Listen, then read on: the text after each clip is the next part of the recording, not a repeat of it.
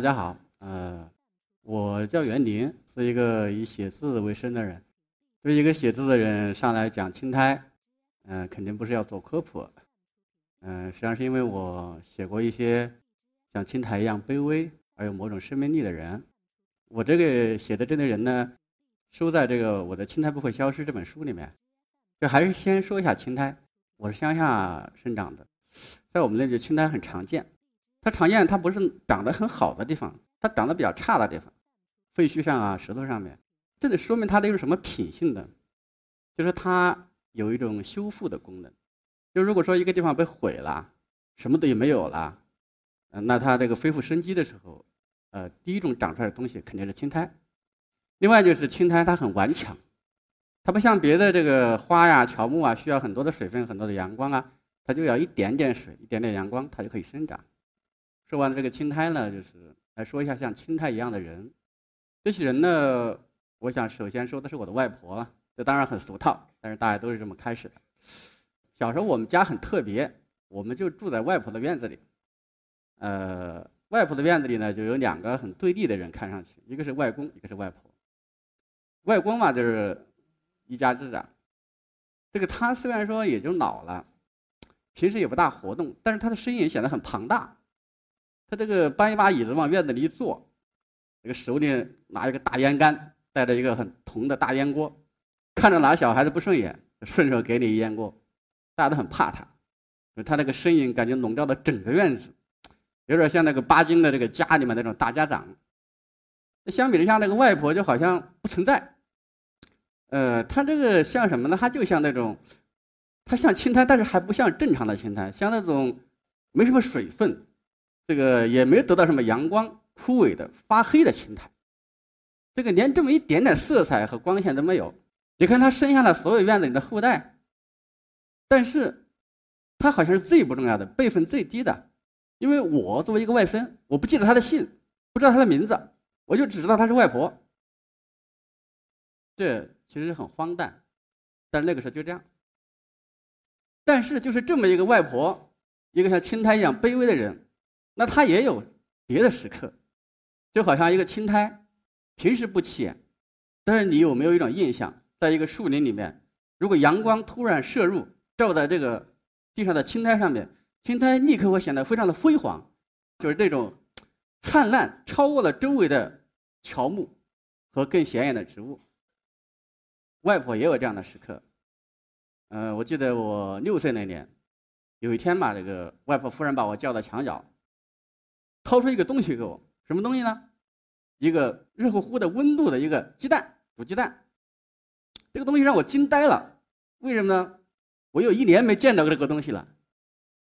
外婆说：“你今天满六岁。”我的生日我忘记了，我母亲也忘记了。我母亲可能是不敢想起来，想起来她没有办法来满足这个生日，但是外婆比她稍微有能力一点。因为吧，他妯娌给他拿供养啊，他可能会有一点点悟力。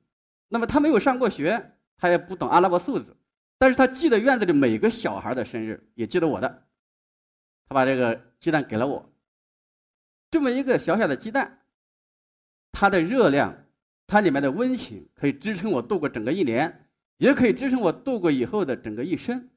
我到现在，这个鸡蛋的热量还在眼前。另外有一个时刻是开春了。出猪圈，出猪圈它是一项很脏很累的活儿，但是我很喜欢看人出猪圈。为什么？这个冬天的堆肥啊，这个把这个粪、猪粪和茅草和玉米杆子混在一起，这个把它发酵了一个冬。开春的时候把它翻起来的时候，它有一种，呃，芳香苦涩又混杂的一种深沉的腥味，这么一种感觉，让你感到春天来了，生命萌动了，这种感觉我很喜欢。所以我就在一边看，外婆这个干活的时候，她那个看起来很有劲啊，跟她平时在院子里勾着肩，就像一个一把柴一样，那种感觉很不一样。那我看着的时候呢，外婆她的这个蒿耙挖到了一个东西，她把这个东西捡起来看了一下，一下子扔给我说：“拿着。”这个东西呢，它很小，它带着一个小小的闪光的浮线落在了我脚下。我把它拾起来一看，是什么？是一枚一分钱的硬币，一分钱的硬币肯定是世界上最小的钱了。但是，这个外婆把它抛给我的时候，闪闪发光，看起来像具有魔力一样。而这个外婆呢，抛掷这个钱币的姿势非常的有力，她丰富的语调是铿锵的，不容置疑的，就像这个东西具有很大的价值。我得了这么一枚小钱，可能没有多过多久也就丢掉了，不知道到哪去了。但是外婆这一刻的这个力量和决心，这样一种权威。跟她平时在这个人多的场合那种完全不一样的状态，就留在了我的心上。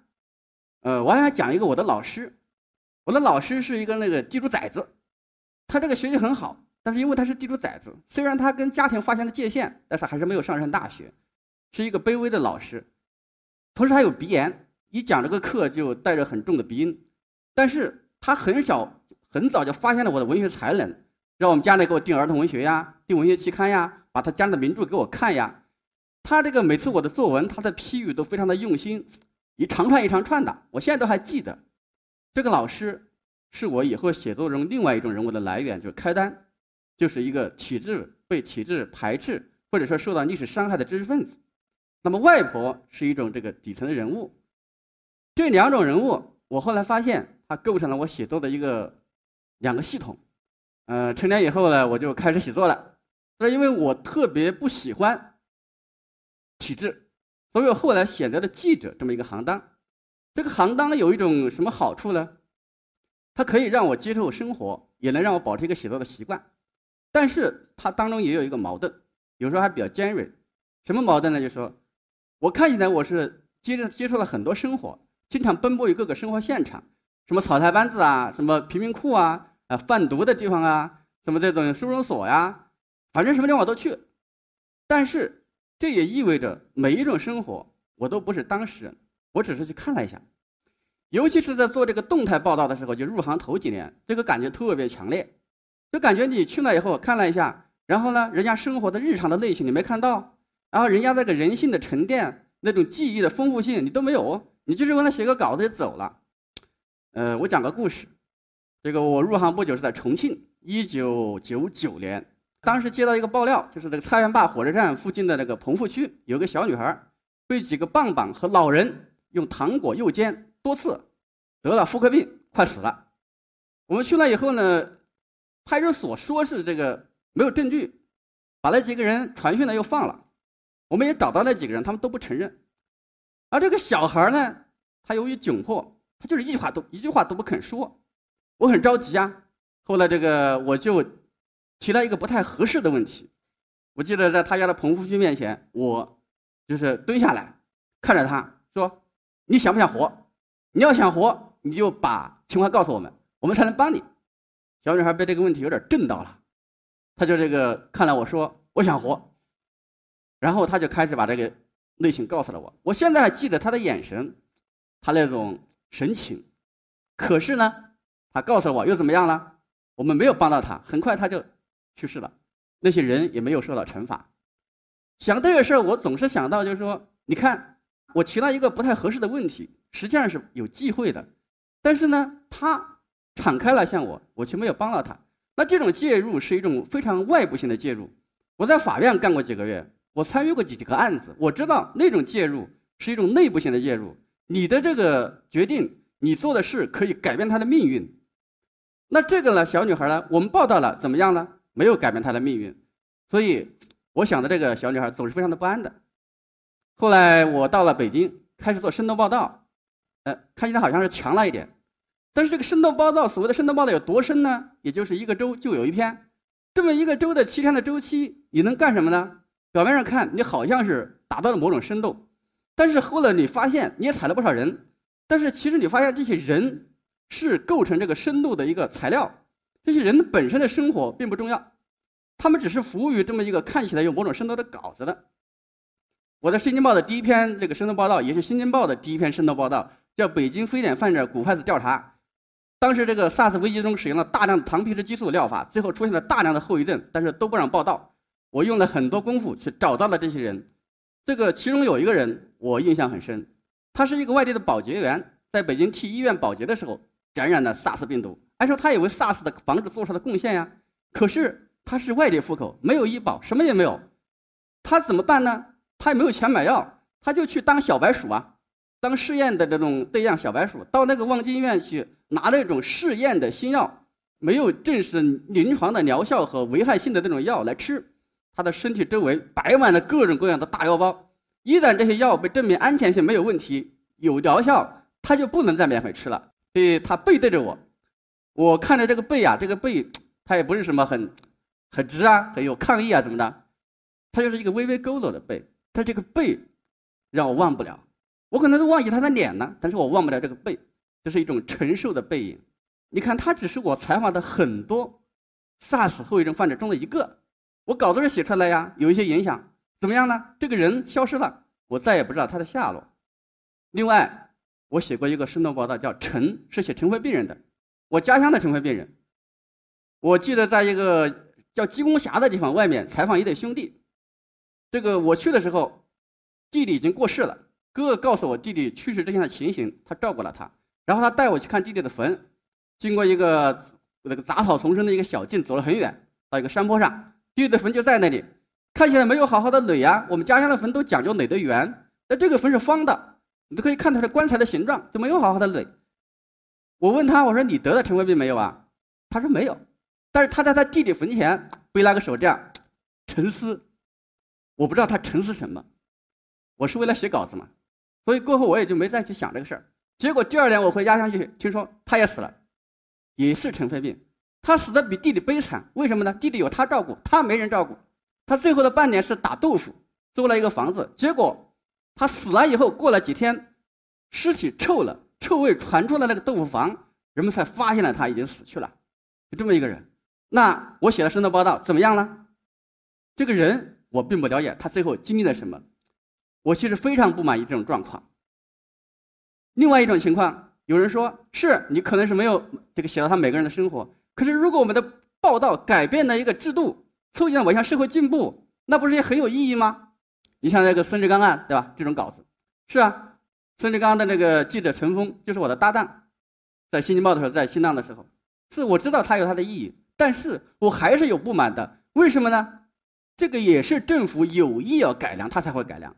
他要不想改良，不想让步，你报道做破了天也没有用。而这个报道做过去之后，慢慢的也就耗散了，这个人消失了。我再举个例子，讲个故事吧。大家看过贾樟柯的《三峡好人》，写的奉节那个地方，我也遇见过一个我觉得是三峡好人的人，一个老人。他壮年的时候吧，曾经带领大家带头去反抗这种滥征农业税费。大家知道，后来农业税费取消了，这是一个改革，一个进步。这跟他当时的这种关与举动有关系。他当时这种反抗的行为，在重庆也是一个新闻呀。那这次他带我见，就见到我是由于做向导和爆料人，是这个奉节的山区有很多农民被武装分子操纵种鸦片，一种几千亩，持枪种。当时还是冒着很大的危险跟他上了山。我就不说这个采访的具体经过，我就说这个老爷爷。在山上这种强烈的阳光下面，我看着他的脸，感到这个脸呢，就像那个有个油画家叫罗宗立画的父亲。罗宗立这个父亲啊，这个脸父亲的脸呀是千沟万壑的，这个一道道的皱纹放射状的。那么这个老人的脸也是这样的，但是我感觉他跟那个罗中立的父亲的脸还不一样。那个脸上有一层涂抹上去的金黄色，像一朵向日葵一样。这个老年人，他的脸是泥黑的。泥黑到什么程度？泥黑的微微发光，它像是一种木雕，就像上帝用上千次刀工亲手雕刻的脸。这么一个人，这次暗访顺利的完成了。过了好几年，他忽然打电话给我，他说：“哎呀，阮记者呀，我出来一个大事啊！”他这个最后一个“耶”字，带着一种哭腔。我问他是什么事儿，儿子死了。他唯一的儿子死了，在这个张家口的一个铁矿里出来一个事情，他怀疑这个儿子是被人弄死的，没有死透，被人弄死了，这种事很常见。他想我帮他，那么他那个语调呢，这么大的事儿，他并没有显现出何等的悲痛，可能他已经习惯了压抑自己，但是我听得出他心里面那种颤抖。我报了题，可是报社说这死个人又不是北京的，社会新闻做不了，深度新闻不够做，怎么办？散了。然后，我就没法做。他把他儿子的照片给了我，这个照片是一个在殡仪馆的冰柜里，脸上带着雪茄，还没有火化的照片。我因为没有替他完成这个事儿，我把这个照片长期的放在我的桌子上看他，直到有一天被我的室友撕掉了，他觉得太可怕了。我想到这个老人，我在想，他也曾经是新闻的主角呀，他推动了社会的进步啊，他是那个为众人爆火的人呀。可是怎么样呢？农业税取消了，新闻过了。他自己的儿子死了，没人觉得这个事儿大。比起他爆的这个种鸦片的料，他儿子死没有意义，没有人愿意报，我也帮不了他。我这时候就感到，我作为一个记者，在一个没编辑部的这种支配下去做选题，是有是有点可悲的。所以我想到，我应该有一点独立性，这样我慢慢的写作走上了一个非虚构的道路。就是说，我不再只是一个记者，我希望自己长期的关注一群人。一个行业，某种群体。二零零五年的时候，我辞职，回家乡去待了一年多。我想写家乡的农民，写他们在这个城镇化运动中的淡劣的状态下的乡土的农民。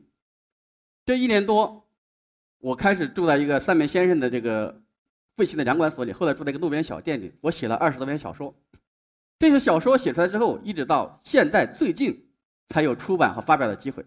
但是我还是遗憾，我待的不够久，因为我还没有真正变成他们的自己人，我还某种程度上还是一个外人。那回来之后，回到北京，回到城市之后，我还是驱使自己努力的去跟各个群体保持联系，尘肺病病人呀，城市的打工者呀，被体制压抑排斥的知识分子呀。你像我后来写过像守夜人高华这样的文章，他就是一种被体制压抑的知识分子。那还有，比如说这个。像皮森，我前一段也去过，那么跟他们长期的保持一种联系，通过这种不断的去接触、去熟悉他们，慢慢的我从一个局外人想变成一个他们的自己人，能够了解他们。我不想只是写动态，想了解他们日常生活的内情，想了解他们的人性的层次、人性的机理，这样最后到达一个非虚构写作这样的高度。我还有一个系列是关注人的生死。我出来一本书叫叫《九九十九次死亡》，是积累了十几年的作品。我现在仍然在写它的续集啊，已经快写好了。我还想最后把我的死亡写进去。那么中国人的生死，这样做一个系列来关注这个东西，做这样一种长期的关注，对群体的这样的长期的这样一种这个联系，你需要做到什么呢？你需要克服一种内心的不适感，因为我们虽然是底层出来的，可是我们在城市里待久了，我们已经不太习惯这种生活方式了。那像那个《江城》的作者何伟说的，你需要离开舒适的社交圈，去这个你并不熟悉的地方。那么，因为他们的生活比较低嘛，它是一种劳动占主体的，百分之八十的就是在劳动，你需要习惯这个。另外，你需要习惯他们我们在消化系统中有点舒适度，它由于直接接触物质，舒适度不那么够，你需要接触，你需要熟悉这个，你不能表现出强烈的排斥感。那么，通过这样一种长久的熟悉，最后。你能够真的变成他们生活的自己人。除了变成他们生活的自己人，在写作的时候，你还要注意不要使用矫揉造作的语言，不要动不动就是忙于发泄情感和发议论。情感和议论这个看起来很重要啊，但是比起他们的生活经验不重要啊。不能说我一上来我就要求你很感动啊，我的文字要很有温度呀。然后我这个呃一上来我看到了啊，我好震撼呀。这个实际上情绪和情感是两回事儿。你这种东西啊。一下就把人调动起来了，好像一个直播的一个网红或者一个出镜记者带着你往前走啊！我们真的很感动。过后以后，你把他的事儿忘得一干二净，实际上记住的只有你自己。这种类似心灵鸡汤的东西，要把情绪和情感区分开来。我想，这个不管我的写作之路走了多远，走到什么地方，以后比如说我也写小说，在哪怕是在虚构的领域中，我希望非虚构，希望对人的真实生活的关注作为一种底色。而不是说是把他们抛弃了去讲故事。前天我在上海书展上，中心搞了个活动，一堆作家上来大讲这个故事，故事，所有人都是故事。我不太满意非要说故事，故事中的人呢？我们是为了写故事还是写人？我想我不能忘记人，我一定不会忘记那些像青苔一样的人。这是我的写作，不管怎么样，我一定要坚持的一个东西。有人会说，你干嘛这个行？你写人可以，你干嘛非写这个青苔一样的小人物呢？你不写大人物呢？你不写那种高尚的、崇高的人物呢？我想，这个高和低、崇高和卑微是一种相对的。帕斯捷拉克写日瓦戈医生的时候，写了个初稿，请那个阿哈马托娃来看。阿哈马托娃说：“哎，你干嘛显得这么一个呃不怎么样的医生？你应该写的一个宏大的主角，那个一个伟大的人来反映这个宏大的历史啊。可是阿赫马特瓦自己在苏联大清洗当中，他也是写的一个普通人的遭遇啊。所以说这并不矛盾。说到这个崇高和卑微，我想再讲一个故事。一个女的，她这个是中越边境线上这个地雷村的人，她的那个腿没有了，十七岁的时候割稻子，一个地雷夺去了她的双腿。我见到她的时候，她跪在一个铁板凳上收割稻谷。她除了收割稻谷，她还养牛、喂鸡、做饭、打扫卫生，是要养儿育女。他还要上访。他用这个十几年时间，他造了一套房子，养了两个孩子。那你说这个他腿都没有了，看起来还是很矮吧，很低吧？他看起来确实这样。你看他那个养的鹅都比他高，他那个灶台炒菜的时候灶台高过他，他去喂牛的时候牛比他高，你看不见他只看见牛。他割稻的时候稻谷都比他高，但是你从另一个层面来说，他始终在铁板凳上啊，他没有在地上，他比我们这种人来说，他的位置又比我们高了。你试试看，你把你蹲在铁板凳上，你蹲一段时间试试，那是铁的铁皮的板凳，为了防止磨损。打的铁皮，那你说它是低还是高呢？我们家乡有一个这个尘肺病的，有一个矿工是下肢也是瘫痪的，他的下肢还在，但是瘫痪了，干瘦了，像小孩一样他的上身还是好的，他就用这个上身啊绣十字绣，绣鞋垫绣十字绣。我见到他时，他已经绣了十八年了。我见到他已经六年了，他还在绣，而且我上一次回去见他，他绣的比以前好多了，可以把这个人脸上的这个眼睑下面的阴影都绣出来。他还把他的十字绣捐给这个村委会，主要是捐给小学和中学。他想在寻找自己的生存价值。那你们说，这两个人，他们到底这个生存位置是低是高呢？他们的立足点只有那么一点点，只有那么一点点立足点呢，活动范围很窄。但是就在这个剩余的立足点上，他们可以说成功的维护了自己的人生价值。他们没有让自己的人性崩溃呀。我们看到过高官，平时啊很有力量，很有权威，一到这个。法庭上的时候崩溃了呀，整个人完了。他们没有啊，他们也有过自杀的念头，可是他们坚持下来了，成功的维护了自己的人性，尽了自己的责任。我觉得这样一种成功，胜过在这个舞台上，胜过我在这里讲，胜过这个更大的舞台上看起来是光辉夺目的成功，甚至胜过那种所谓的伟大复兴、伟大的改革。因为你承担自己是最难的，他们做到了，就试一下一个针尖一样大的地方，那么一点点生活的味道，他承担住了。你说他？是纯粹是苦难吗？说他是卑微吗？我觉得他们不能这么简单。这个联系到我们自己来说，不管是在北京还是上海，如果说没有这个大量的五环六环之间呀，或者上海的外环以外的这些底层的人群承担那种不太体面的工作，那种下水道士一样的工作，这种文明社会的根基，这种上面的上层建筑怎么能建立起来呢？再说一个白领，我写过一个故事叫《一声叹息》。我有个朋友，他没有亲人。他没法建立亲密关系，他养一个狗，这个狗死了，他很悲痛，他陷入这种抑郁的症状。那很多人都这样，我的朋友们得抑郁症的、跳楼的、自杀的、服药的。那你说你承担自己的人生吗？你在人性的这种承担上，是不是还可能不一定就比那个铁板凳上的人和那个瘫在床上的人强呢？那大家谁比谁更惨，或者说大家谁比谁更有价值呢？那我写底层的人，有的人说我老写悲惨的事情。我不认为那是悲惨，我认为那是一次他的人生是一种青苔的力量，青苔的温暖。那么你可能也是青苔，我们都在这样艰辛的生活，也在大地上寻求一份安顿。那么我们也都是青苔，我们有我们的温度，有我们的力量，我们有卑微，但是我们有我们的价值。所以写青苔，写像青苔一样卑微的人群，也就是写我们自己。青苔不会消失。谢谢。